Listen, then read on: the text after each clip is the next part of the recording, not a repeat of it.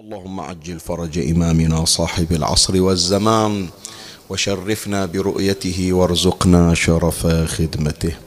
على الله في كل الأمور توكلي، وبالخمس أصحاب الكساء توسلي، محمد المبعوث وابنيه بعده وفاطمة الزهراء والمرتضى علي، يا كاشف الكرب عن وجه أخيه الحسين اكشف كربي بجاه أخيك الحسين، نادي عليا مظهر العجائب تجده عونا لك في النوائب، كل هم وغم سينجلي بولايتك يا علي يا علي يا علي، يا أبا الغوث أغثني، يا فارس الحجاز أدركني بلطفك الخفي ولا تهلكني، يا مولاتي يا فاطمة بنت محمد أغيثيني يا سيدتي. دخلكم يا سيدتي. صلى الله عليك يا سيدي ويا مولاي يا رسول الله، صلى الله عليك وعلى آلك الطاهرين، فاز من اعتصم بكم وأمن من لجأ إليكم، يا ليتنا كنا معكم سادتي فنفوز فوزا عظيما يا غريب يا مظلوم كربلاء، لذ بأكناف فاطمة المعصومة،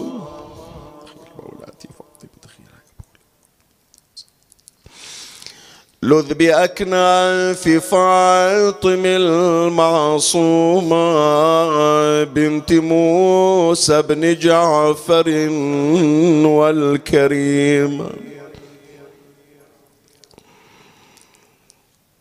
لذ بأكناف فاطمة المعصومة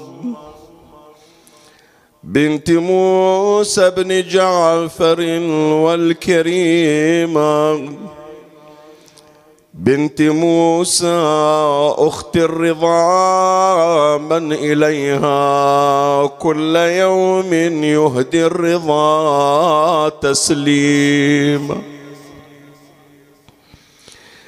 قال من زارها فقد زار قبري، اللهم ارزقنا زيارتهما يا الله، قال من زارها فقد زار قبري ونعيم الجنان يغدو نعيما، شابهت أمها البتولة اسما وخصالا فسميت معصومة، غير أن الزمان جار عليها حين أمست من دهرها مألومة، فأبوها قضى بحبس وسجن، فأبوها قضى بحبس وسجن، فغدت من حنانه محرومة، وأخوها قد أشخصوه لطوس، فهي ترجو في كل يوم القدوم، فأبوها قضى بحبس وسجن، فغدت من حنانه محرومة، وأخوها قد أشخصوه لطوس، فهي ترجوه في كل يوم القدوم، ثم لما طال الفراق عليها ايش سوت الحنونة؟ ثم لما طال الفراق عليها قصدته بدمعة مسجومة، غير أن القضاء بقم أتاها حين أمست على الفراش سقيمة.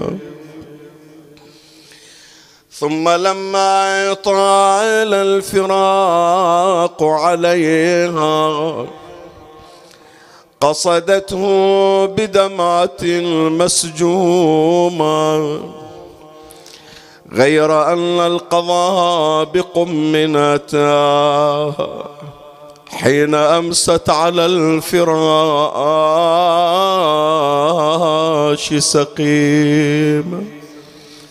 قتلوها بسم، قتلوها بسم، يا ويح قلبي أسفي على الغريبة المسمومة. قتلوها بسم، يا حر قلبي، يا حر قلبي أسفي على الغريبة المسمومة. ماتت حين ما سمعت بموت الرضا المعصومة، ما شافت ترضى الخيل والدم غير رسومة. الله يساعدك عظم يا زينب المظلومة، شافت اخوها على الثرى الجثة منه معفرة والشمر يقطع منحة.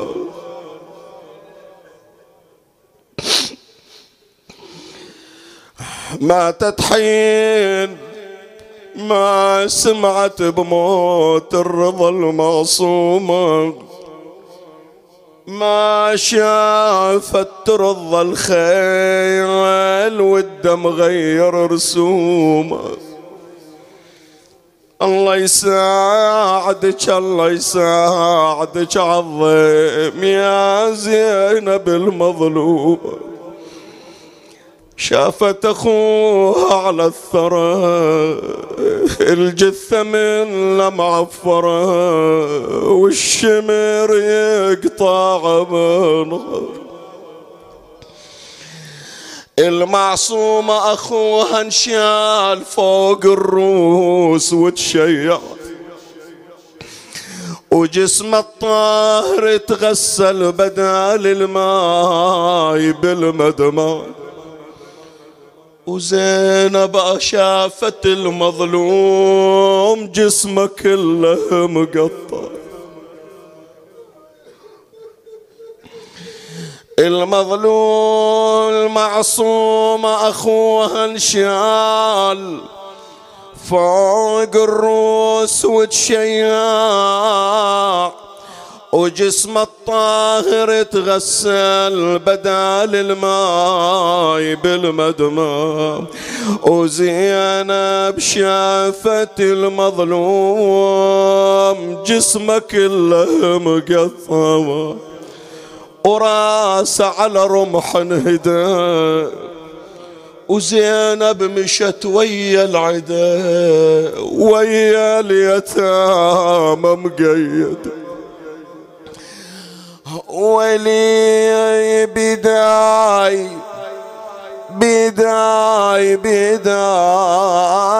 حاد الضعن بل الضعن، بداي وانا قلبي على المذبوح واخويا يا ابن ابوي، بداي دريض خلى غسل حسين، بداي واشيل لا يظل جسم رمي، ينشال كف الشمر ريت اليوم ينشال ينشال جرح قلبي بجرح ما بعد ينشال زينب تقول عاد الميت بتعبود ينشال ينشال ما شفنا يظل مرمي على الوطي قرب خط الحزن من هلي قرب قرب وسعيد اللي يحضرونا قرابي قرابي قرابي ترى بس حسين ما حصل قرابي قرابي داست فوق صدر لعب إنا لله وإنا إليه راجعون. قال إمامنا جعفر بن محمد الصادق صلوات الله وسلامه عليهما: إن لله حرما وهو مكة، ولرسوله حرما وهو المدينة،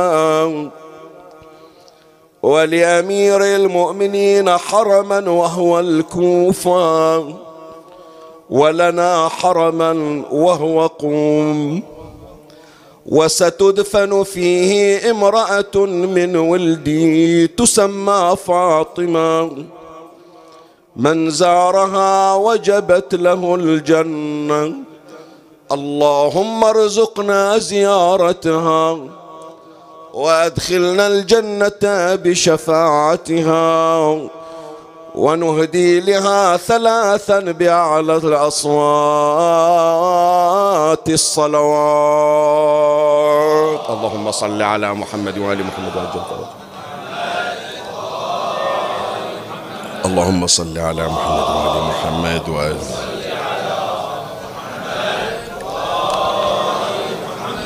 اللهم صل على محمد.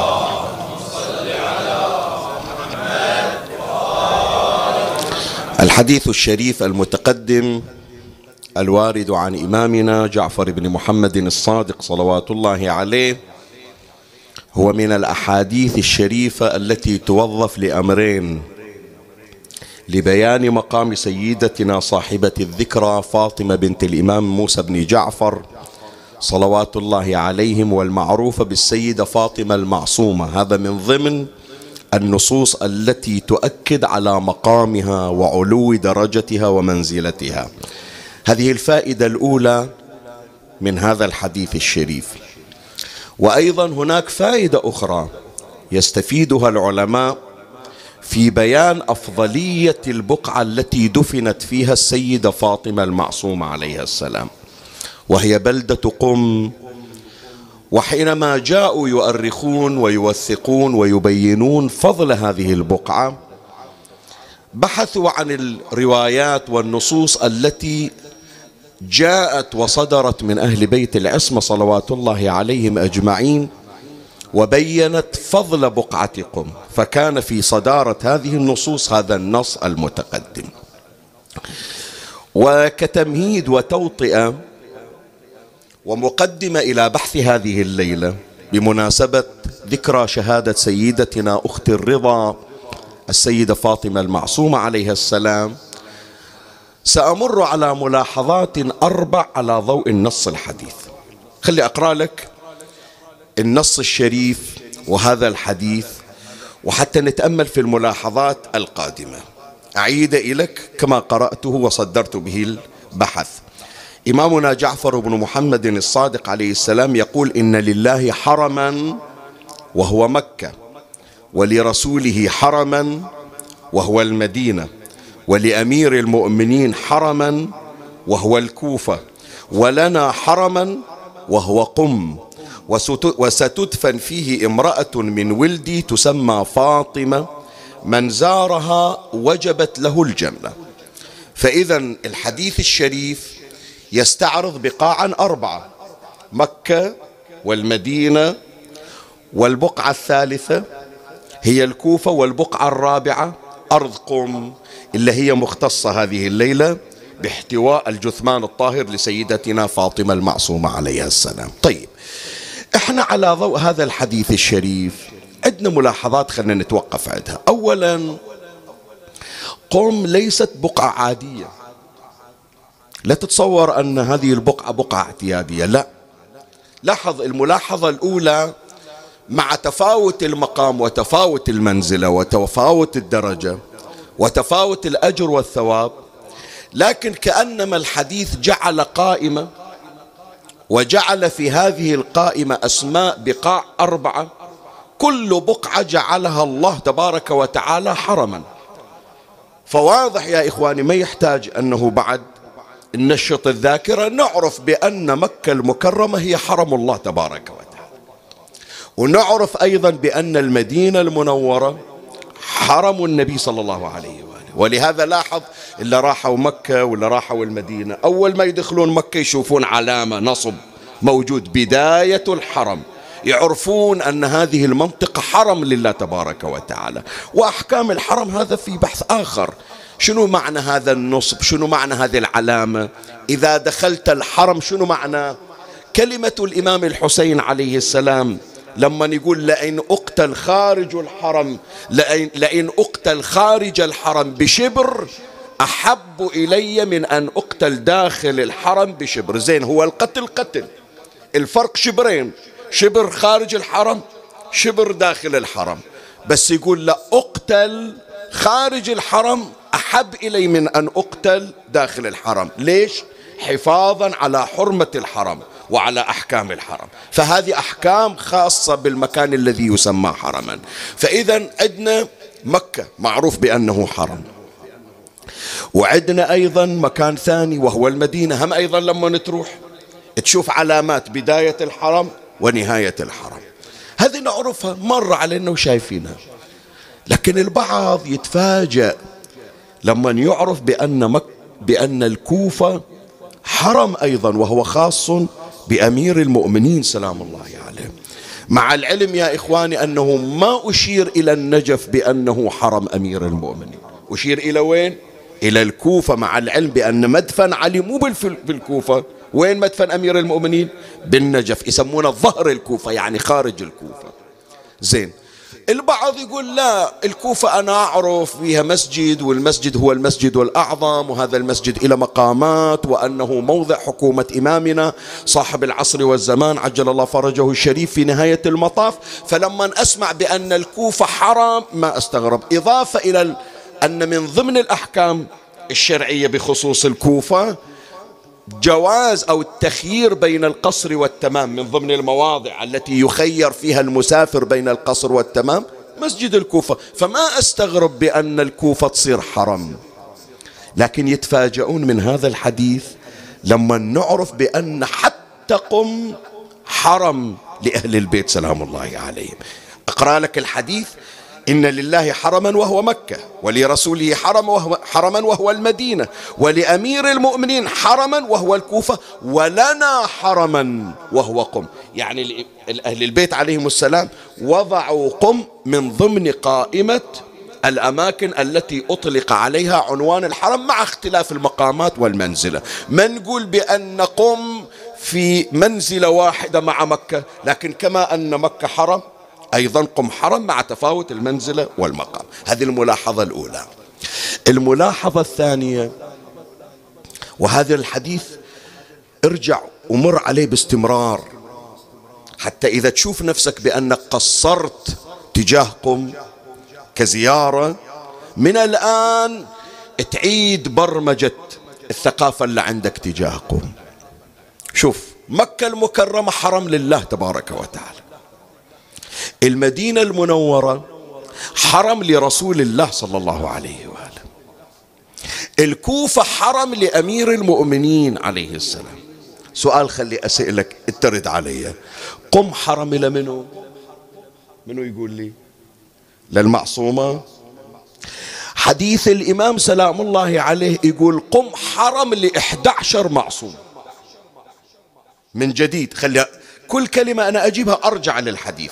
لما يقول إن لله حرما وهو مكة ولرسوله حرما وهو المدينة، ما قال الإمام حرم للنبي وللحسن وللسجاد والباقر، لا، حرم للنبي صلى الله عليه وسلم.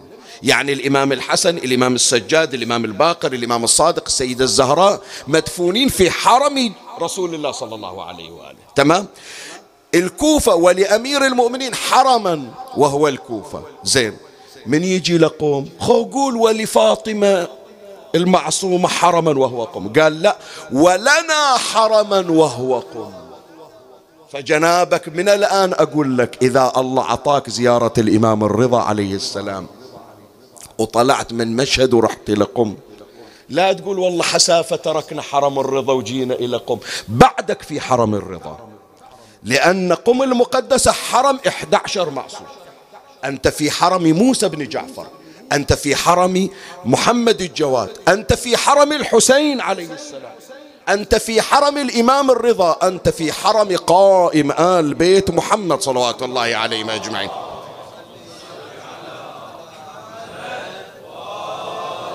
فإذا يا إخواني الملاحظة الثانية بأن قم المقدسة جعلها الله تبارك وتعالى حرما ل11 معصوم، فلهذا عبر الإمام قال وإن لنا حرما وهو قم. هي الملاحظة الثانية. الملاحظة الثالثة، هذا الإخبار من الإمام الصادق عليه السلام والتبشير أيضا مو وقت اللي اندفنت المعصومة، لا، في زمن الإمام الصادق بعد ما انولدت المعصومة. بالعكس، العلامة المجلسي أعلى الله مقامه في الجزء 48 صفحة 317 من بحار الأنوار لما أورد هذا الحديث ذكر بأن الإمام الصادق أخبر وبشر عن قم وعن مدفن السيدة المعصومة قبل أن يحمل بالإمام موسى بن جعفر، مو قبل ولادة المعصومة وقبل الحمل بالمعصومة، لا لا لا، بعدما حملت أم إمامنا موسى بن جعفر السيدة حميدة المصفاة بالإمام الكاظم. وكان الإمام الصادق عليه السلام يبشر بقم وبالتي ستدفن بقم وهي السيدة فاطمة المعصومة عليها السلام. فإذا هذا كله من أجل التشويق. شوية ما يخالف، أطني من قلبك الساعة الليلة، خلي صدرك واسع لتلقي هذا الأمر. احنا في مجالس أهل البيت دائما نبحث عما يزيد من تعلقنا صلوات الله عليهم بهم. شلون؟ أنا أقول لك بعضهم يمكن يتراخى في زيارة قم. من يقول أنه أنا راح أزور الإمام الرضا عليه السلام يعتبر زيارة السيدة المعصومة شيء هامشي، شيء ثانوي. بمعنى آخر، لما يروح فرضا خلنا نقول ينزل بطهران أو ينزل بشيراز أو بأي مكان، ما يقول أنه أنا أطلع من إيران قبل زيارة الإمام الرضا. لو يقولون له باكر السافر، هو تو نازل اليوم بطهران وباكر يطلع من إيران. شلون أطلع من إيران وأنا ما زرت الإمام الرضا؟ كأنما واحد وصل مكة لكن ما راح الحرم، صحيح لو لا؟ كأنما واحد راح العمرة لكن ما راح زار النبي محمد صلى الله عليه وآله.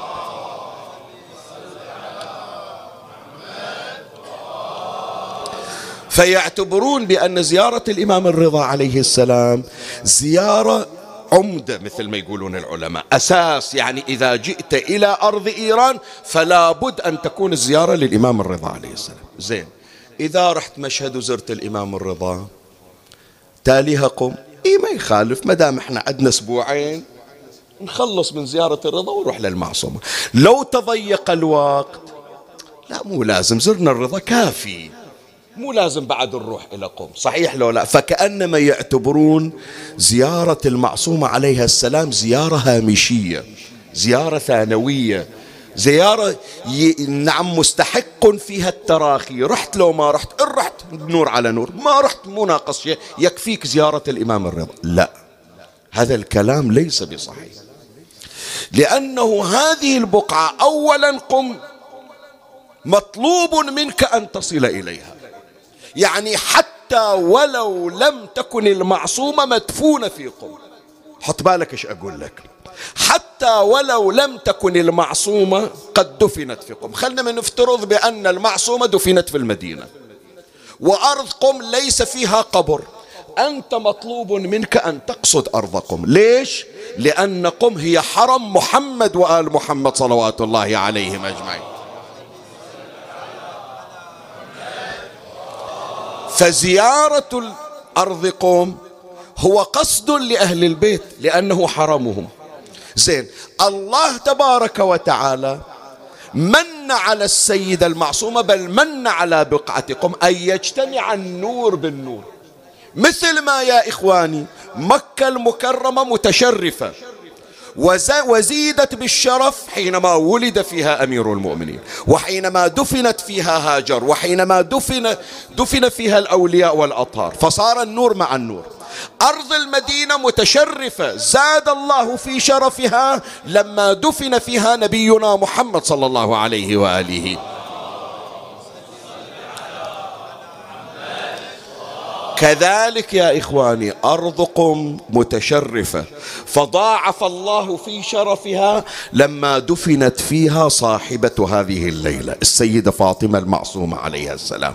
فمن هنا يا إخواني نقول من الآن نعقد العزم إن وفقنا الله تبارك وتعالى لزيارة الإمام الرضا عليه السلام، لنعتبر بأن زيارة المعصومة أمر عرضي أو هامشي أو مدرج، لا، كما أن زيارة الرضا عمدة كذلك أيضا زيارة المعصومة أيضا عمدة.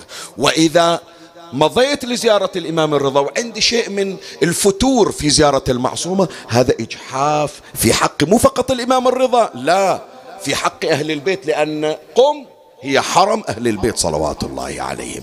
من وراء هذه الملاحظات التي استخدمتها كتوطئة وكتمهيد، أمر معكم في بحث هذه الليلة حول السيدة المعصومة عليها السلام، ونحن نعيش في ذكرى شهادتها، وراح نمر على معاني هذا الحديث الشريف اللي قرأناه في صدر المجلس.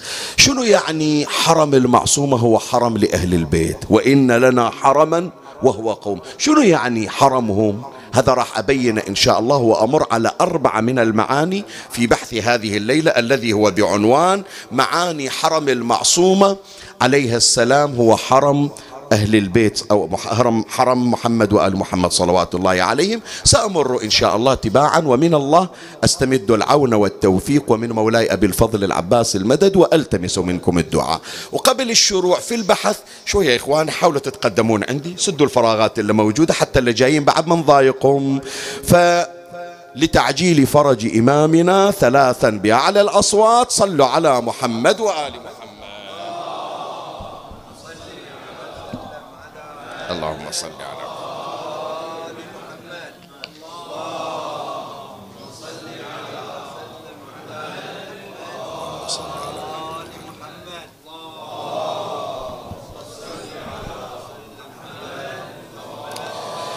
مولاي الكريم، أنت حيثما كنت اسمعني وفرغ لي قلبك وأعرني سمعك وأقبل علي بكلك. بحث هذه الليلة على ضوء الحديث الشريف الذي قرأته على مسامعكم الشريفة، ونستفيد منه هذا العنوان: حرم المعصومة عليها السلام هو حرم آل محمد صلوات الله عليهم، مثل ما قال الإمام الصادق: وإن لنا حرما وهو قم. فأنت مو رايح فقط لحرم المعصومة، لا، انت رايح لحرم علي، انت رايح لحرم الحسن، انت رايح لحرم الحسين، انت رايح لحرم فاطمة الزهراء عليها السلام. شايفين اللي أخذوا شهادة الزهراء عليها السلام في قم، المراجع يطلعون يختمون الموكب في وين؟ في صحن المعصومة عليها السلام. ليش؟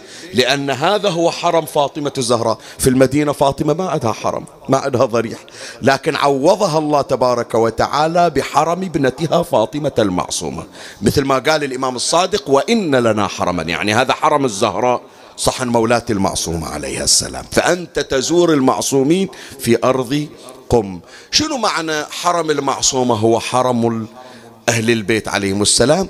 أمر الآن تباعا عليه في بيان المعاني. أما المعنى الأول فإن حرمها عليها السلام هو حرم آل محمد صلوات الله عليهم. يعني ما ترجو أن تصيبه من ثواب وأجر من الحرم تحصله أيضا في حرمها صلوات الله عليه. شلون؟ خلي أقول لك. تعرف جنابك بأن الثواب والأجر حينما تتعبد في حرم الله بمكة لا يعادل أي ثواب أو أي أجر في أي مسجد، مع العلم أنها كلها بيوت الله تبارك وتعالى.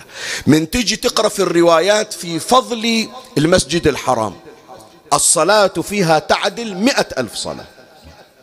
لما تجي تتعبد في مسجد النبي صلى الله عليه وآله، الصلاة فيها يعني في بقعة مسجد النبي صلى الله عليه وآله تعدل 10,000 صلاة في غيرها من البقاع.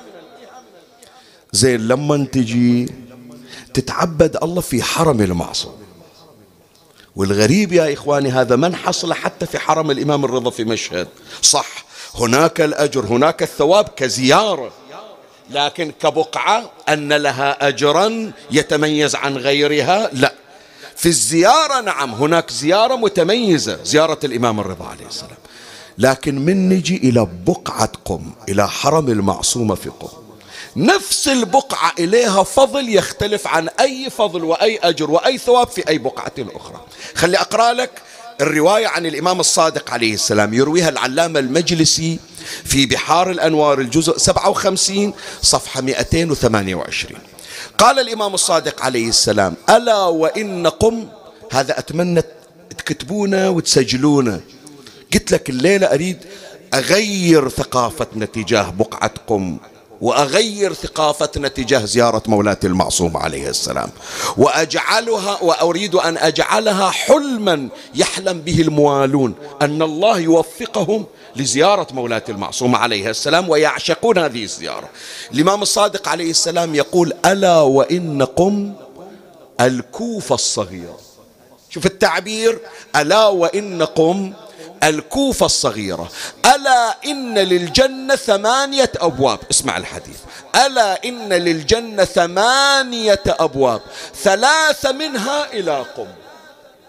8 أبواب، شيل 5 من أبواب شتى، 3 من ال8 أبواب للجنة باتجاه قم. ألا إن للجنة 8 أبواب، 3 منها إلى قم، تقبض فيها امرأة من ولدي اسمها فاطمة، وتدخل بشفاعتها شيعتي إلى الجنة بأجمعهم. 8 أبواب عمي، واحد يدخل منها علي بن أبي طالب، واحد يدخل منها النبي، واحد يدخل منا فاطمة الزهراء، واحد يدخل منا الحسين عليه السلام. 3 أبواب مفاتيح بيت فاطمة المعصومة. اي والله، تدخل شيعتها، يعني قسم كبير ممن تنالهم الشفاعة ببركة مولادنا المعصومة.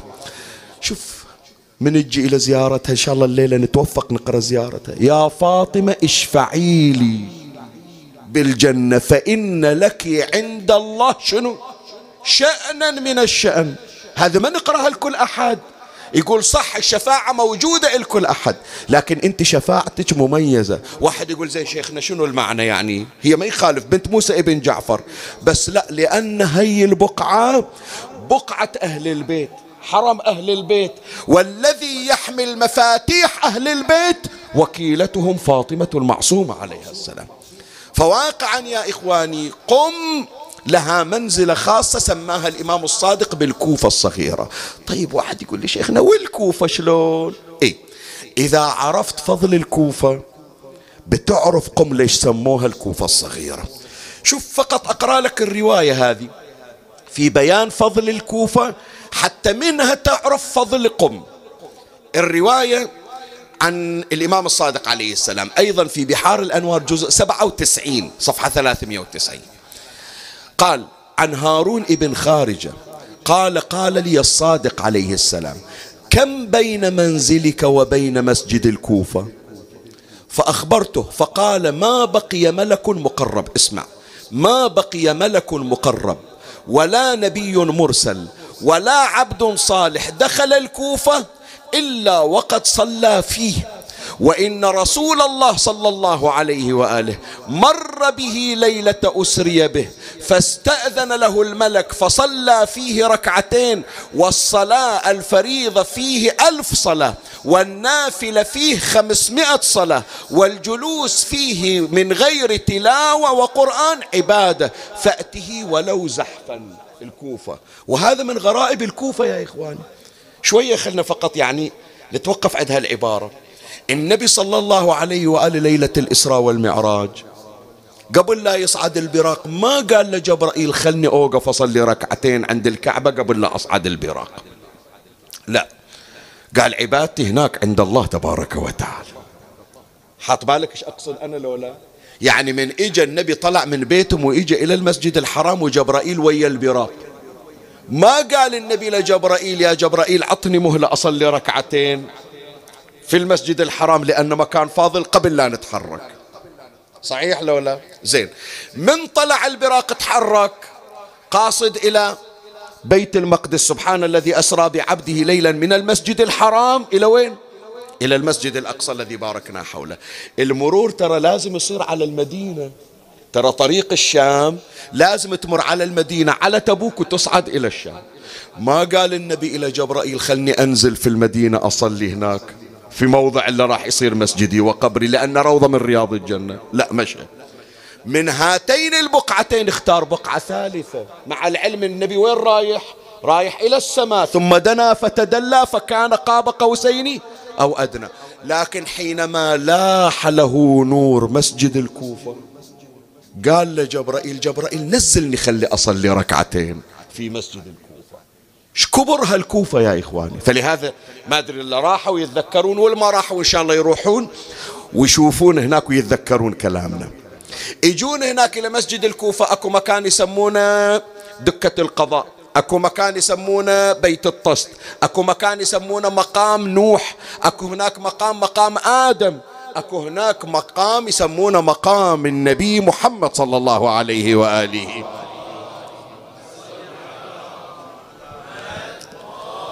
عادة الزوار يسألون شيخنا متى جاء النبي إلى العراق؟ النبي ما سافر للعراق، فمتى النبي إجى حتى يصير إلى مقام؟ أي نعم، لما عرج بالنبي إلى السماء قبل لا يوصل إلى عرش الله شاف نور الكوفة فسأل جبرائيل أن ينزل ويصلي فيها.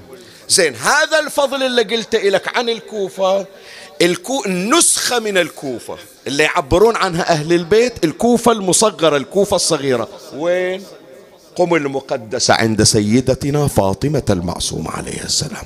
فإذا ما أريد أختم هذا المطلب الأول إلا بإعادة وتكرار هذا الكلام. اللي يروح إلى زيارة الإمام الرضا أو إلى إيران ويقصر، أقول إذا كان قاصد أنه ما يروح إلى قم ترى فاته أجر كبير، فاته ثواب عظيم، لأن هذا المكان مو فقط للمعصومة مع ما لها من الشأن، وإنما جعل الله فضل المعصومين عند مولاتنا المعصومة عليها السلام وفضل البقاء عندها. هذا المعنى الأول، معنى الأجر والثواب، واحد. اثنين، المعنى الثاني، المعصومة عليها السلام في بقعتها تضمن لقاصدها والمحتمي بها الأمن والحماية. شوف الإمام الصادق عليه السلام من يقول إن لله حرما وهو مكة. مكة شنو من آثار الحرم يا إخواني؟ خلي أقرأ لك الآية الشريفة، إن أول بيت وضع للناس للذي ببكة مباركا وهدى للعالمين فيه آيات بينات مقام إبراهيم ومن دخله كان شنو؟ أحسن. يعني يضمن الأمان للذي يستجير ببيت الله عز وجل. قد واحد يقول شيخنا وين بيت الله؟ كم مرة تعرض إلى الهتك وكم مرة تعرض إلى إراقة الدم وما أكثرها، حوادث كثيرة إجت على محمد بن الحنفية، صار في أيام القرامطة هدمت الكعبة، فوين الأمن؟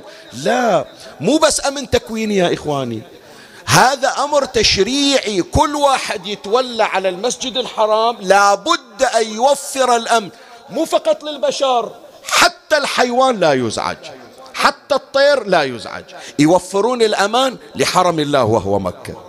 زين، قم المقدسة كما أن الله جعل الأمان عند بيته وفي حرمه، جعل الأمان عند سيدتنا فاطمة المعصومة عليها السلام. خلي أقرأ لك الرواية عن أخيها ضامن الجنة علي بن موسى الرضا سلام الله عليه، يرويها العلامة المجلسي في بحار الأنوار جزء 57 صفحة 228. اسمع، قال: إذا عمت البلدان الفتن والبلايا، وين الروح؟ صارت بلايا وفتن، وين نلتجي إلا مكان بقعة آمنة.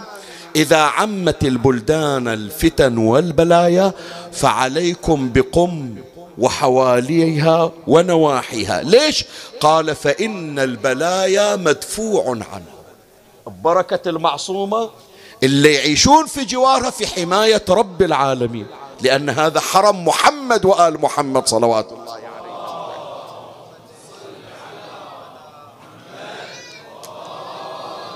المعنى الثالث ما قبل الأخير، وهذا الليلة فسرها أنت ليلة من تقعد ورا المجلس قبل النوم. ليش المراجع، ليش الفقهاء اختاروا مجاورة السيدة المعصومة عليها؟ خو يروحون إلى مشهد وتصير الحوزة العلمية في إيران وين؟ عند الرضا عليه السلام، إمام معصوم. ليش اختاروا إلى قم؟ أنا أقول لك ليش اختاروا قم. حتى يا إخواني المراجع من يطلعون لزيارة الإمام الرضا بسرعة يريدون يرجعون إلى قم. هذه يعرفونها الآن المشايخ والأساتذة الأفاضل اللي موجودين بقم، يعرفون من يطلعون إلى مشهد لزيارة الإمام الرضا ينهون الزيارة وبسرعة يرجعون إلى قم. ليش؟ أنا أبين لك، لأن هناك من البركات ومن الخيرات ومن الكنوز المعنوية اللي الله خلاها في وين؟ مو في أي مكان، عند المعصومة عليه السلام. أولا دعوة أمير المؤمنين علي بن أبي طالب سلام الله عليه. الحديث عن أمير المؤمنين أيضا في بحار الأنوار الجزء 57 صفحة 228.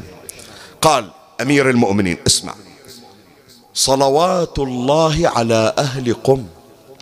الله، هي هذه يا أخي، لما تعرف بأن أمير المؤمنين يدعو لك وتجيك رحمات وكنوز وخيرات ببركة دعوة علي، ومو مرة رفع ايده علي ودعالك. هي دعوة واحدة من أمير المؤمنين تغنيك الدهر وما بعد الدهر. فأنت تخيل جنابك أن كل يوم أمير المؤمنين يشيل ايده ويدعو لك. ليش؟ لأنك استوطنت وجاورت المعصوم. صلوات الله على أهل قم ورحمة الله على أهل قم، سقى الله بلادهم الغيث. يعني رحمات تأتي بشكل مستمر ببركة دعوة أمير المؤمنين سلام الله عليه. بعد خلنا منشوف شنو من كنوز معرفية. حط بالك هذا المطلب الثالث يحتاج شوية، لا إذا عندك أكثر من باب بقلبك افتح كل الأبواب واسمعها حتى الليلة تصير ليلة العشق، العشق المعصومي. عن الإمام الصادق عليه السلام في بحار الأنوار 57 جزء 57 صفحة 213: ثم يظهر العلم ببلدة يقال لها قم، وتصير معدنا للعلم والفضل، حتى لا يبقى في الأرض مستضعف في الدين حتى المخدرات في الحجال، وذلك عند قرب ظهور قائمنا. يعني الإمام الصادق عليه السلام يقول إلا الله يوفقه ويجاور السيدة المعصومة عليه السلام راح يحصل فيض نوراني ويحصل انكشافات تقربه من الله وأهل البيت أكثر وأكثر. شوي خلي هذا التحضير على كتر، خلي السولف شوية بعدين نكمل حديثنا. فقط أنا أجيب لك بعض القضايا إلا تعرف أسرار المعصومة اللي احنا يمكن غافلين عنها بس وصل إليها السالكون. المرحوم آية الله شيخ محمد تقي بهجت رضوان الله عليه، اللي كانوا في قم يدرون الآن، مثل ما يدري يمكن فقط من باب التعريف. من عادات الشيخ بهجت قدس سره من يخلص من صلاة الصبح وينتهي من التعقيب يطلع من المسجد وين يروح؟ ما يرجع البيت، وين يروح؟ كل يوم، هذا بشكل يومي، من يدري عنا شفناه يعني ولا كانوا هناك شايفينه. يأتي إلى حرم السيدة المعصومة عليه ويقعد بمكان على بعد أمتار يسيرة من ضريح المعصومة. زين مكان قعدته وين؟ تدري وين مكان قعدته؟ موضع قبره الآن. هذا رايحين انتم شايفين قبر الشيخ بهجت، لو ما شايفين اللي راحوا إلى قم إن شاء الله من تروحون، وأول لما راحوا وأول مرة يروحون راح يتذكرون هذا الكلام، راح يشوفون قبره مختلف عن قبور المراجع. في صحن السيدة المعصومة هناك المراجع كلهم مدفونين بمكان واحد، آية الله شيخ جواد التبريزي، آية الله السيد القولبيقاني، آية الله السيد الطباطبائي صاحب الميزان، المراجع كلهم مدفونين بصفة واحدة، هالقبر يم هالقبر. قبر الشيخ بهجت غريب، مو بصف المراجع، صاير ملاصق إلى جدار بكسرة، إلا رايح يقول منو يدليني راح يعرف قبر الشيخ بهجت حتى من غير ما يشوف الاسم، لأنه راح يشوف تكدس الزوار على قبره أكثر من بقية المراجع. هذا المكان اللي كان يقعد عنده لما كان على قيد الحياة، كل يوم يجي ويذكر مجموعة من الأذكار ويهديها إلى السيدة المعصومة عليه السلام، يقرأ قرآن ويكثر من الصلاة على محمد وآل محمد صلوات الله عليه.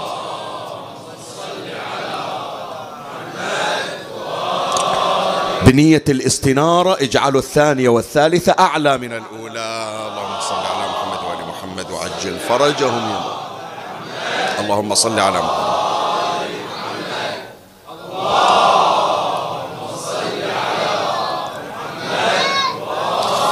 فلهذا الشيخ بهجت رضوان الله عليه كان يشير إلى أن ما عنده من كنوز معرفية من أسرارها ببركة هذا الجلوس إلى جوار السيدة المعصومة.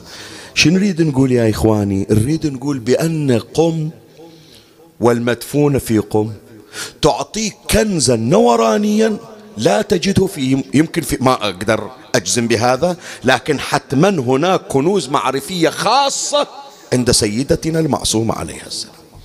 خلي شوية أسولف لك. واحد من مراجعنا إن شاء الله تقرون عنه أيضا، يسمونه آية الله السيد شهاب الدين المرعشي النجفي رحمة الله عليه. سامعين عنه؟ مر عليكم شباب؟ سامعين هالاسم؟ توفي في مطلع التسعينات وأقيمت له فاتحة عندنا في البحرين في حسينية القصاب، وهذا من أهل العرفان والسلوك وأهل المقامات الخاصة. ومن السعادات التي حصل عليها السيد المرعشي أنه تشرف برؤية وجه السيدة المعصومة عليها، لأن قبر السيدة المعصومة تعرض إلى شيء من التهدم، صار فيضان، كان النهر يمر عبر حرم المعصومة ويوم من الأيام صار فيضان للنهر فضرب قبرها الشريف، والجدار عند السرداب اللي فيه الجثمان المقدس أوشك أن يقع، فقالوا لابد أنه إحنا يكون نعيد إعمار السرداب، خاف أنه يوقع على الجثامين. فمن إجوا يريدون يطبون عرفوا بأن السيدة المعصومة عليها السلام مع مجموعة من جواريها مدفونة ووجهها مكشوف، فمن مؤهل أن يرى وجه السيدة المعصومة؟ فقرروا لابد قبل لا يدخلون المهندسين والبنائين يدخل واحد إلى منزلة خاصة، ولابد يكون سيد يعني من أرحامها من دمها، يدخل ويستر الجثامين حتى يجون بعدين المهندسين والبنائين ويدخلون ويعيدون إعمار الموضع. فاختاروا منه المرحوم آية الله السيد شهاب الدين المرعش النجفي، هو اختاره أنه يدخل ويحط الستار داير مدار الجثامين، فطب إلى داخل السرداب ثم خرج. هذا موثقين السيد ذاكرينها يعني رحمة الله عليه. يعني قال رأيت وجه عمتي كأنها نائمة، عقب هالسنوات هذه كأنها نائمة. يقول ووجدت، ما كانوا يدرون عدد المدفونين، لبالهم بس المعصومة اللي مدفونة. يقول ورأيت عدد جواري من حولها مدفونات من حولها. فالسيد المرعشي خلى أقول لك هذه اللي هي تدخل السرور، ليلة ليلة أحزان لكن تدخل السرور. سيد المرعشي رحمة الله عليه سولف، يقول أول ما انتقلت من النجف الأشراف إلى قم المقدسة صاير بقلبي حسرة، عايش بالنجف، غير يسمونه المرعشي النجفي، كان في النجف، فصاير بقلبه حسرة شلون أفارق أمير المؤمنين وأشوف مكان غير أمير المؤمنين. يقول ما أقلل من شأن المعصومة، لكن أمير المؤمنين كلنا في الفضل سواء وعلي وشأنه. فيقول أول ما إجيت عندي بناتي يجون يتقدمون إلهن، بس أنا صاير بخاطري، ليش؟ من الأعراف الموجودة في إيران أنه الأب إذا يريد يزوج بنته هو الذي يقوم بجهازها، فكل واحد يتقدم إلى بنات السيد، يقول السيد أنا ما عندي شيء، فشلون أجهز بنتي؟ فلا أقدر أقطع رزقهن من الزواج، وأنا ما عندي شيء إلا أقدمه حتى أجهز بنتي ولو جهاز بسيط جدا معدم. فيقول كل يوم أطالع بناتي وقلبي مكسور عليهم. ذاك اليوم ما شفت روحي إلا طالع رايح داش حرم المعصومة، وتعلق بضريحها وقال هالحكاية للسيدة المعصومة عند الضريح، قال لها مخلي جدك علي تركت النجف وجاي عندك، وتاليها تضيعيني وتضيعين بناتي. أنا يوم أنا هناك بالنجف مثل ما يقولوا البحارنا ما حاتيت في جوار علي، علي متكفل بي. الآن يوم اللي جيت عندكم في قم بتضيعيني وتضيعين بناتي، زين أنا أتحمل الفقر، هالبنات العذارة شنو ذنبها؟ قال الحكاية السيد المرعشي وطلع من عند المعصومة. فهو يذكر صاحب كتاب كرامات المعصومة يذكر هالقضية عن السيد المرعشي، فيقول بالليل من حط راسه، يقول كأنما يشوف هو مو بالبيت، كأنما لا بيت موجود ولا شوارع، وهذا حرم المعصومة قدامه. هو إذا شايفين يا جماعة مكتبة المرعشي وين؟ قبال الحرم مباشرة، فرق الشارع بس. يقول أشوف الحرم قدامي شوي، وإذا واحد طالع من الحرم من الخدم اللي لابسين ثياب الخدم وجاي عندي وأنا على الفراش، قال سيدنا، قال نعم، قال عمتك المعصومة تنادي عليك تريدك. يقول قمت من الفراش، هذا كله يقول بالطيف، وإجيت أمشي وطبيت الحرم. يقول فرأيت عمتي المعصومة ومعها أمي فاطمة الزهراء سلام الله عليها، يجهزون المكان حتى يستقبلون الزوار من الصبح. اسمع عمي شوية، عطني مهلة، مو من الآن أريد الدمعة من عينك، اسمع ايش قالت هي تبكيك أكثر. يقول شفت أمي الزهراء وعمتي فاطمة المعصومة يرتبون الحرم حتى يستقبلون الزوار، وشفت عمتي شالت راسها وصاحت شهاب. قلت لها نعم عمتي، قالت متى تركنا عنايتك ورعايتك؟ ترى يوم انت بالنجف انا اللي دايره بالي عليك، وانا اللي طالبت انك من عند جدي علي، متى نخليك احنا؟ ترى عين اي شفت، هنيالكم هذا التوفيق ان شاء الله ترزقون عنايتها ورعايتها. يقول شفتها واقفه، يعني اكو حكايه بالرؤيه اللي ذكرها الكتاب، والله قلبي ما يطاوعني اسولفها، شويه توجع قلبي، يعني انا من قريتها دموعي جرت، ما اريد اقراها، بس من ترجع للكتاب اسمه كرامات المعصومه، الشيخ حسين الطربيلي يذكر القضيه. يقول الزهره ما حكت وياي هي المعصومه، قالت يا شهاب لا زلت بعنايتنا وملاحظتنا في النجف وفي قم، أنا مو يوم طلعت من النجف وجيت عندي حطيت بالي عليك، وإنت عند جدي علي وأنا دايرة بالي عليك. يقول فزيت من النوم، ويحلف السيد المرعشي يقول من ذاك اليوم ما شفت، وإذا أبواب الخير إجت وانفتحت أبواب الرزق، وستر الله علي وببنات وعلى بناتي ببركة مولاتي فاطمة المعصومة عليها السلام.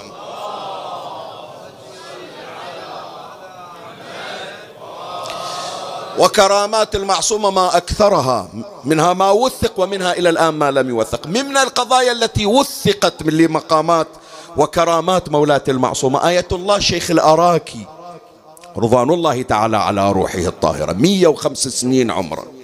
شيخ الأراكي يذكر يقول مرة من المرات أصيبت يداي بتورم، صارت إيديني تتورم بحيث تنضح دم، حتى الماي ما أقدر أصب عليها للوضوء. شيخ الأراكي فيقول كنت أخلي تراب بجيبي إذا احتجت للصلاة بالخارج أتيمم، ما أقدر، الماي ما أقدر يقيسني الماي. فمن خلصت الصلاة أنا بالحرم، حرم المعصومة، الناس تريد تصافحني وأنا ما أقدر أمد إيدي، ويشوفوني أتيمم ويتأذون على حالي، أنا انحرجت. فيقول إجيت إلى ضريح مولاتي المعصومة عليها السلام، قلت لها مولاتي دخيلي تشوفي لي شارة، بحرج صاير أنا. فيقول أنا عند الضريح ألقى الله في روعي، قال كانها تقول لي البس قفاز، البس قفاز بإيدك وشوف راح يصير. يقول قلت لهم شوفوا لي قفاز، أخذته لبسته، من إجا وقت الصلاة أريد أنزع القفاز حتى أتيمم، وإذا بيدي قد شفيتا ببركة فاطمة المعصومة عليها السلام.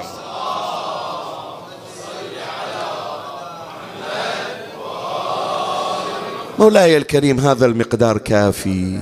خلي انتقل وياك إلى المعنى الرابع، أن حرم المعصومة عليها السلام هو حرم محمد وآل محمد صلوات الله عليهم أجمعين، وبه ختام البحث. عمي كل حرم من بقاع الحرم تحتاج إلى هجرة. حرم الله مكة المكرمة احتاجت إلى هجرة إبراهيم وهاجر وإسماعيل، مو صحيح؟ حرم المدينة احتاج إلى هجرة أشرف الخلق سيدنا محمد صلى الله عليه وآله.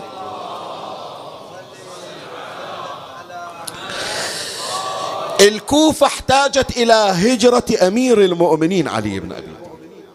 فأيضا قم المقدسة حرم آل محمد احتاجت إلى هجرة. من الذي يتكفل بهذه الهجرة؟ هي السيدة المعصومة، حتى يتم فضل هذه البقعة. كل بقعة جعلها الله حرما تحتاج إلى هجرة. فالمعصومة قالت أنا أجي نيابة عن آبائي وأجدادي وأهاجر إليها. لكن عمي شنو من هجرة؟ اي والله، شنو من آلام. تتصور مولاتي المعصومة في طريق هجرتها إلى قم شنو شافت من مآسي؟ خرجت مع إخوتها وأهل بيتها، ومنطبت إلى إيران، وكان ذلك في زمن المأمون العباسي. قال لا توصل لأخوها. الآن أنا مو في صدد التحقيق، هذا بحثت في سنوات سابقة، هل أنها وصلت بعد موت الرضا أو أنها وصلت في حياة الرضا؟ هذا حققت في محاضرات سابقة، الآن ما أريد أنه أخوض في هذا البحث، بس أنا أحكي عن وصولها سواء كان في حياة الرضا أو في وقت موت الرضا عليه السلام. بس إجت مع إخوتها المأمون العباسي قال لا تخلونها توصل إلى مشهد. أرسل جيشا لاعتراض طريقها، وجرت معركة دامية بين إخوتها وبين أعدائهم. ومولاتي المعصومة كانت في خدرها. إخوانها اتعرضوا إلى القتل. بعض العلماء بعض المحققين يقول بأنها شابهت عمتها زينب، لأنها نظرت إلى إخوتها قتلى وإلى أهل بيتها. بس أحكي لك الحكاية اللي توجع القلب. يعني واحد من إخوان المعصومة ابن الإمام موسى ابن جعفر، اسمه هارون، سيد هارون ابن الإمام موسى ابن جعفر، هذا ما رضى يخلي خيمة أخته، كأنما كفيلها. يذكرنا بأي كفيل؟ اي والله، بكيت عليه، عرفتها. قال أختي ما تضيع وأنا موجود. ظل داير مدار خيمتها وأصيب بالجراحات.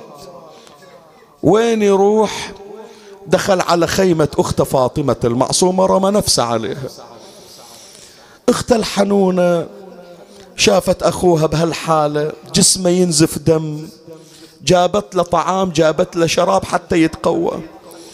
فدخلوا عليه وقتلوه عند أخته فاطمة المعصومة. يعني شافت أخوها قدام عينها مقتول، سيد هارون بن الإمام موسى بن جعفر. بعض المراجع منهم آية الله السيد ميرزا القمي صاحب كتاب القوانين، هذا من الأولياء، ومشى على نظريته آية الله المرجع الدين السيد الشيرازي، يقول ودسوا إليها سما نقيعا.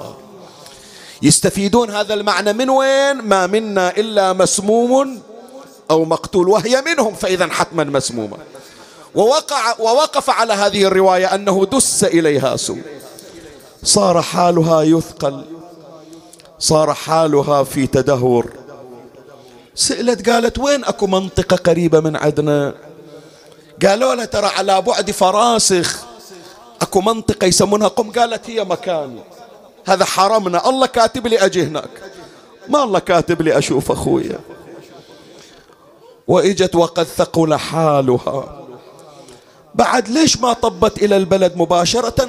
مكانها ما قدرت تتحرك.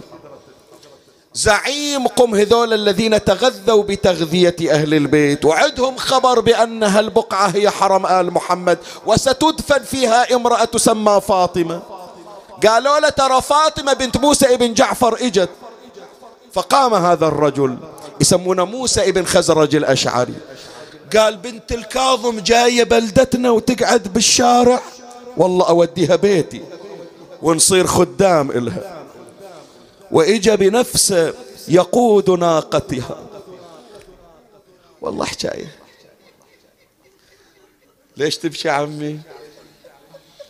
دايرين مدار ناقتها تمشي بعز وجلاله، واحد لازم الزمام وواحد يقول بالكم عد بنت الزهرة لا حد يشوف طولها. ما سمع الذهب المانعون عنك فقومي. ذيك واحدة ثانية من تدمع عين صاحوا لها خارجية، نزلوها عمي يريدون يشوفون طولها ولا حد شاف طولها. ونزلت على الفراش، بعض الروايات تقول 17 يوم عليلة مريضة. تذكرنا بعليلة هالأيام بال18 سنة، ترى إلا 40 يوم تنام على جنب واحد. وفي مثل يوم غد خرجت روحها إلى من جسدها وماتت الغريبة في أرض قوم. وإجوا النساء حتى يغسلن جسد المعصومة، ومن انتهى ومن التغسيل خلوها بالنعش. وأهل قم يسائلون موسى بن الخزرج الأشعري يلا نشيل الجنازة. قال خليكم واقفين، الجنازة ما نشيلها. شلون مو جنازة؟ الجنازة لازم يشيعونها. قال إيه وين نشيعها؟ قالوا إلى قبرها. قالوا إذا وصلنا القبر، احنا كلنا أجانب، منو ياخذ بنت الزهرة وينزلها بالقبر؟ غريبة ما عندها والي، منو من أهلها يجي ينزلها؟ حيرة ما بعدها حيرة. كل المصادر اللي ذكرت وفاة المعصومة بما فيها بحار الأنوار للعلامة المجلسي يقولون وإذا باثنين قد خرجا من البرية، وصلوا عند النعش قالوا وخروا، الغريبة حضرة وأهلها ما خلوها غريبة، احنا اللي ننزلها. شالوا جنازتها ونزلوها بالقبر. بعض العلماء يقول هذا إمامنا باب المراد محمد الجواد ما قبل على عمته يتحيرون الأجانب شلون ينزلونها. والله عمي أدري هالدمعة مو على المعصومة، أشوفك تبكي بس أعرف هالدمعة مو عليها وإن كانت غالية عليك، بس بقلبك غريبة ثانية ما حد حضر إلها. إي والله أهل البيت هالدرجة عندكم حنان ما ترضون تخلوا. ترى حاضرة أهل قم يريدون يشيعونها، تعالوا لذيك الغريبة اللي عندها 70 جنازة إلا تدور واحد من أهلها يكون يحضر إلها. ما حصلت أحد من أهلها، عدها من أهلها اللي يسمونه حلال المشاكل، وعدها من أهلها اللي يسمونه باب الحوائج، وعدها من أهلها اللي يسمونه كريم أهل البيت. كلهم يسمعون زينب غريبة وما حضروا إلها. يلا يلا عمي خل هالليلة تكون ليلة مميزة، تسمعها عاد بظلام الليل شو تصيح. صاحت وين الصديق اللي يقطع البار، أعطيه نخوة ولا يتعذر، يوصل لهلي والفجر ما طار، قبل صيحت لذان الله وكبار. ببيوتنا يقوم يتخطر يصرخ وين حمزة وين جعفر، سلمان وين وين أبو ذر، عمار وين مالك الأشتار، مقداد وين وين قنبر، وينك يا داحي باب. لا والله ما سمعت صوتك، خلي انت من قلبك تصيح، ترى صوتها بايح ما تقدر ترفع صوتها. وينك وينك وينك يا داحي باب، خيبر خيبر بناتك يا علي اتطشرت في الباب. انا ما اقدر بعد على الهضم، ما اقدر، ذبنا يا ابويا من الشمس والحار، يا ابويا من الشمس وجهي تقشر يا علي، يا ابويا من الشمس وجهي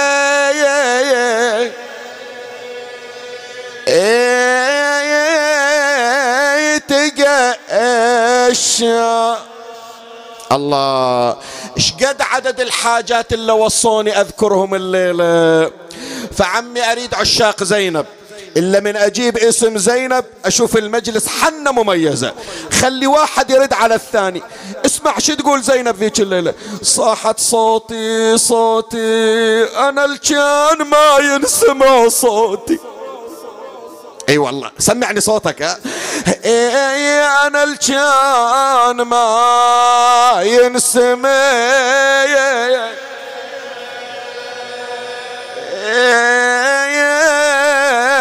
صوت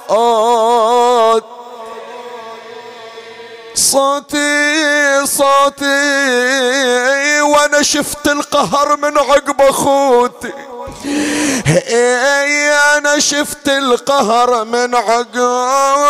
يا ارفع صوتك. اي عقب اخوتي، شوف يكسر قلبك هالبيت لو لا. صاحت موتي موتي يا ريت قبل حسين موت، يا ريت قبل حسين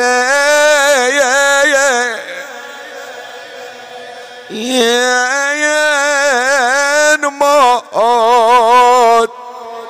كسر قلبك البيت. ها هذه ونة إلى أهل المجلس اللي يقرونها، اللي يسمعوننا عبر البث في بيوتهم، هم اللي يونون الآن.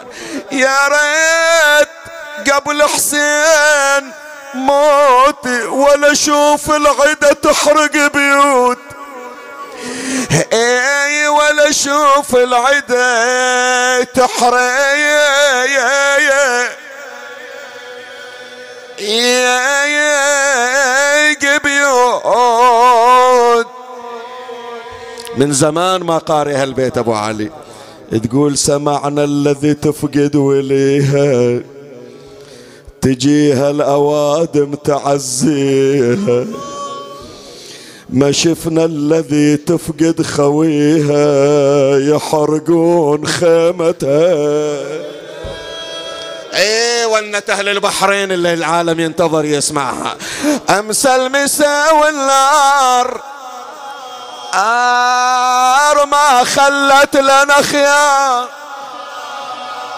صيوان ما ظلت التجيب في هليتها. هذا البيت انت اللي تقراه. اظلم علي اللي وازدادت الوحش، ما اشوف غير ايتام تتصارخ. وين اخوك زينب شيخ العشير حسين؟ ما حد شال مطروح وبجنب علي الأكبر جسام. أنا عندي يقين روح أمير المؤمنين تحضر ويانا بالمجلس. شفتوا أول المجلس من نقرأ الأذكار نطلب حضور أرواح أهل البيت، فإذا شفتوا توفيق بالمجلس ببركة حضور أرواحهم. بس أحكي وياك يا علي، إذا روحك حاضرة بالمجلس قريت هاي الأبيات كلها وسمعتها يا علي، هالبيت لا تسمعه خاف أنزل وتعاتبني. أصبحت وشبال الهواشم حولي وقوف، ومسيت مالي قناع واتستر بالجفوف، عندي يتامى قلوبها طارت من الخوف، وين المعزة وين زهوة ذيك ليا. راحت يا زينب راحت. قالها علي السجاد يا عم شجاني حالك وانا ما اقدر اتحرك من مكاني، قالت يا نور العين عتب على زماني. اسمع حجي، اللي على الكرار ابوها شلون تنظر، حيدار يا ابويا ما تجينا وتشوفنا شلون نسبينا، بويا سبايا ونتستر بدينا، علي علي والناس تتفرج. قم يا علي وفما هذا القعود، وما عهدي تغض على الأقذى أجفانا، لا يذبح الكبش حتى يروى من ظمئين، ويذبح ابن رسول الله.